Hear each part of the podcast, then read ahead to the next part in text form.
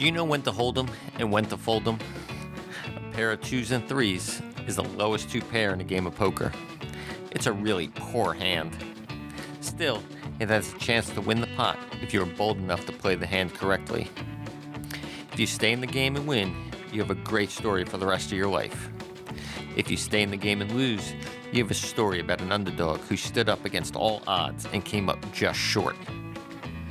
If you fold, you've got nothing. So, how are you going to play the hand? My name is Ken Kaus, and I share life lessons and stories. They are about doing the best you can in life with the cards you're dealt. This is the Low 2 Podcast.